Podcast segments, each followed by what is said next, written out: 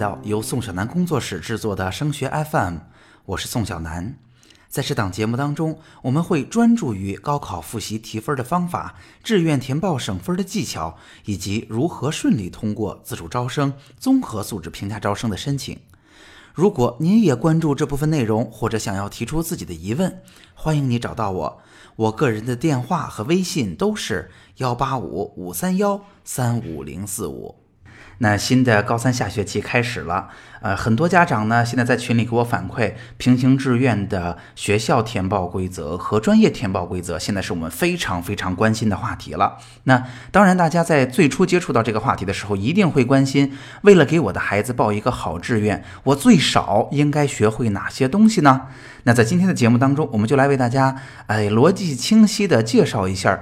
到底要填一份优秀的志愿，考生和家长们至少应该了解哪些东西？那收听这一期节目呀，我的建议是，如果您挺想听完了就知道，嗯，在这么庞大的志愿填报的规则体系下，适合我孩子的是哪些？我能不能找到最高效率的方式？您是一定会可以的。建议您找一个纸，找一个笔来，我把思路清晰的说给您听，您只需要记下跟您有关的内容就好了。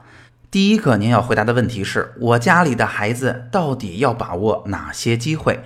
那这个问题呢就相对比较主观了。比如说我的孩子到底是要尝试军校、警校啊，还是特别想试试啊名校的实验班啊，还是想学小语种啊，想学师范啊，或者想学理科，未来想做科研啊，未来想做工程师啊，未来想做医生啊？未来想做律师啊，等等各种各样的选择，在这件事上，我们先不去深入专业的情况下，一定要先想清楚，嗯，跟我孩子有关的机会到底是哪些？因为啊，说到底，志愿填报呢，更多的还是为我们的主观意愿来服务的，而不是我们仅仅在志愿填报当中去看，哦，他有这些机会，这个机会别人觉得好，所以我也得去选，不是这样的思路。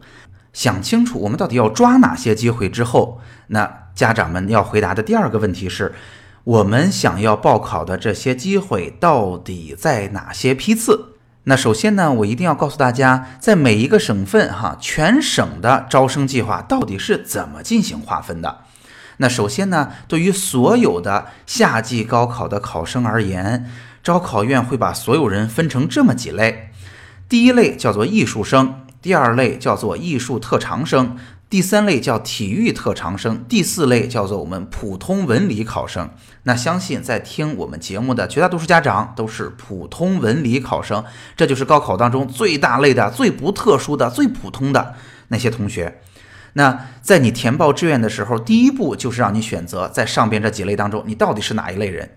那选好了这一类人之后，比如说我们选择了普通文理考生，那下面招考院还会把这部分考生。面对的所有招生计划和机会分成若干个批次，这就是我们耳熟能详的。比如说，每个省份基本上应该都会有提前批，有的省份有，有的省份没有的自主招生批，然后是本科一批、本科二批、本科三批。哈，当然有的省份二批、三批已经合并了，有的省份，比如说我所在的山东，今年一本、二本也要合并了。那说到这儿，主要是要给大家一个概念，那就是你所要尝试的机会可能分布在不同的批次当中，有些可能在提前批里边啊，有些专业是有特殊性的。那绝大多数的机会呢，在本科批次里边，无论它是一批、二批，还是有的省份可能还存在的三批。那回答清楚了我所说的第二个问题，那就是考生的机会在哪个批次之后，接下来我们就要回答第三个问题了。那就是每一个批次对应的志愿填报规则到底是怎样的？那有很多家长啊，经常会直接问平行志愿到底是怎么回事儿？但事实上哈，大家要注意，每一个志愿的规则，无论是平行志愿，还是以往我们熟悉的那种只能填报一所学校，一旦填呲了，你能进的学校就要掉一大截的那种叫做有序志愿的填报方法，他们其实啊不是你的所有批次都是这个规则。这个志愿填报的规则是跟具体的批次相对应的。那在全国的大多数省份实行了平行志愿的省份，所谓的平行志愿，更多的是在本科、专科、高职批次，也就是我们平常所说的一本、二本，有的省份还有三本。那以及我们的专科填报，其实都是遵循平行志愿的。而且呀，要给大家说清楚的一件事儿是，所谓的平行志愿也好，有序志愿也好。这一步针对的是学校的选择，还跟专业没关系。按照刚才的思路，就是我理解清楚了啊，我想报的专业到底在哪几个批次之后，我还要了解这几个我涉及的批次到底对应的是什么规则。可能对于绝大多数考生来讲啊，你主要报的就是本科批次，那在绝大多数的省份，基本上你实行的就是平行志愿哈。那如何才能了解清楚一个批次的志愿规则呢？你比如说，现在全国大多数省份实行的平行志愿。应该有哪几部分的问题要去了解呢？包括这么几个哈，在平行志愿的规则里边，我会建议大家，第一要了解清楚平行志愿的流程。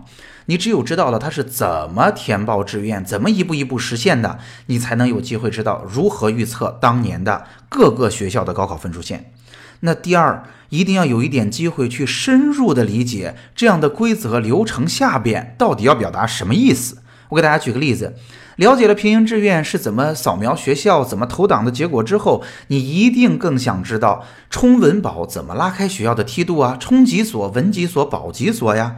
以及有些省份规则会有变化，一二本合并之后对志愿填报有什么影响啊？以及再比如说，为什么有些学校的招生简章里会说，我只招收在平行志愿规则下第一志愿填报了我们这所学校的考生，我一定要把它放在第一位吗？那这些都算作对这个规则的深入理解。当然，在深入理解的基础上，大家一定还要去规避啊每一个规则下的常犯错误。因为啊，熟悉志愿填报的家长们会知道，志愿填报的规则是在每个省份的招生考试院的官网上发出来的，这是一个有法律效力的政府公文。它既然要解决它严密性的问题，它要说的滴水不漏，它就一定晦涩难懂。那有的时候，家长和考生们就会非常容易的按照字面的理解去理解一个呃志愿的规则，从而犯下很多常见的，甚至相当高的比例的考生会犯的常见错误。我觉得理解清楚规则的基础上，也一定要把这些常见的错误理解清楚，把它避免掉。那这就是刚才我所说的第三个问题，就是了解清楚机会在哪个批次之后，我们还要知道不同的批次。对应的规则是什么？那这一步对应的是选择学校。那第四个问题就来了，下面就是如何选择专业呢？这又有一套另外的规则。虽然在志愿填报当中，我们学校和专业是啊一块儿填完的，我们先选学校，学校下边再去选专业，但是事实上这是两步截然分开的过程，他们的规则还可能完全不一样。那对于专业来说，全国基本上都是一致的，就三种规则：分数优先、专业优先和分数级差。不同省份的家长们都可以学习相同的内容了。那学习的过程跟刚才提到的啊学校如何投档的规则有点类似。第一，我们要理解清楚这三种规则都是什么意思呀？啊，如何去使用啊？这三种规则下，学校是怎么一步一步把这个学生的档案啊，最后给到一个具体的专业的呀？那其次，我们当然还是要深入理解，呃，专业选择的规则啦。因为很多情况下，为什么专业选择会一步错，步步错呀？一个不进都不进啊？以及为什么我经常说，甭管你怎么想的，一定要选上专业服从调剂呀？啊以及在专业选择当中，其实也还有很多。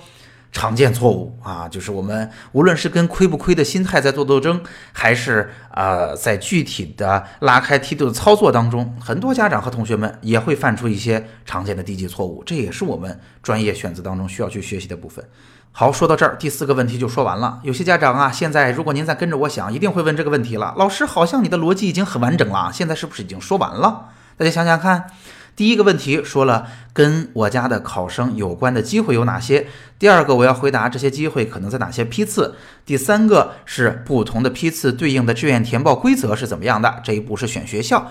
第四是这些学校选择的过程当中对应的专业选择的规则是怎样的？已经有四个问题了，这儿回答清楚，志愿填报不就结束了吗？还有什么问题呢？我想一定提醒各位家长的是，第五个问题就是一定要勤加练习。虽然呀，大多数情况下我非常理解，志愿填报是很难在高考结束之前吸引考生和家长足够的注意力的。但是啊，以我每年的经验呢，因为高考之后的这次志愿填报太重要了，然而它又是很多家庭人生当中第一次填出一份志愿，即便你听懂了。我们经常提到的各种各样，大家觉得哎呀听起来理所当然的规则，当你真正使用的时候，你仍然会犯各种各样神奇的错误。这在每年我们群里的模拟填报当中都能够看得出来。所以第五条，我会建议大家，如果您现在听到了我的节目，欢迎您进到我们群里来。我们会在三月份啊，这次全市的统考结束，以及五月份，努力的带着大家尝试填一填志愿啊。真正的把志愿填好，也是一个技术活，也是需要练习的。好，那今天的节目就到这儿了。今天的节目当中，我们为大家分享的是高三下学期已经开始了，很多家长啊也已经开始关心孩子的志愿问题了。那在志愿填报的准备过程当中，我不想成为专家，我想知道我最少要了解的，对我孩子最有用的内容有哪些呢？那今天的节目就为你做了解答。那这些结构当中每一个问题的答案，我们会在之后的节目，包括我们的直播内容当中，为大家一一列举。好，今天的节目就到这儿。在宋小南工作室，我会把多年深入研究高考的经验，化成切实有效的方法和技巧，帮助高三的考生少走弯路。我们下期见。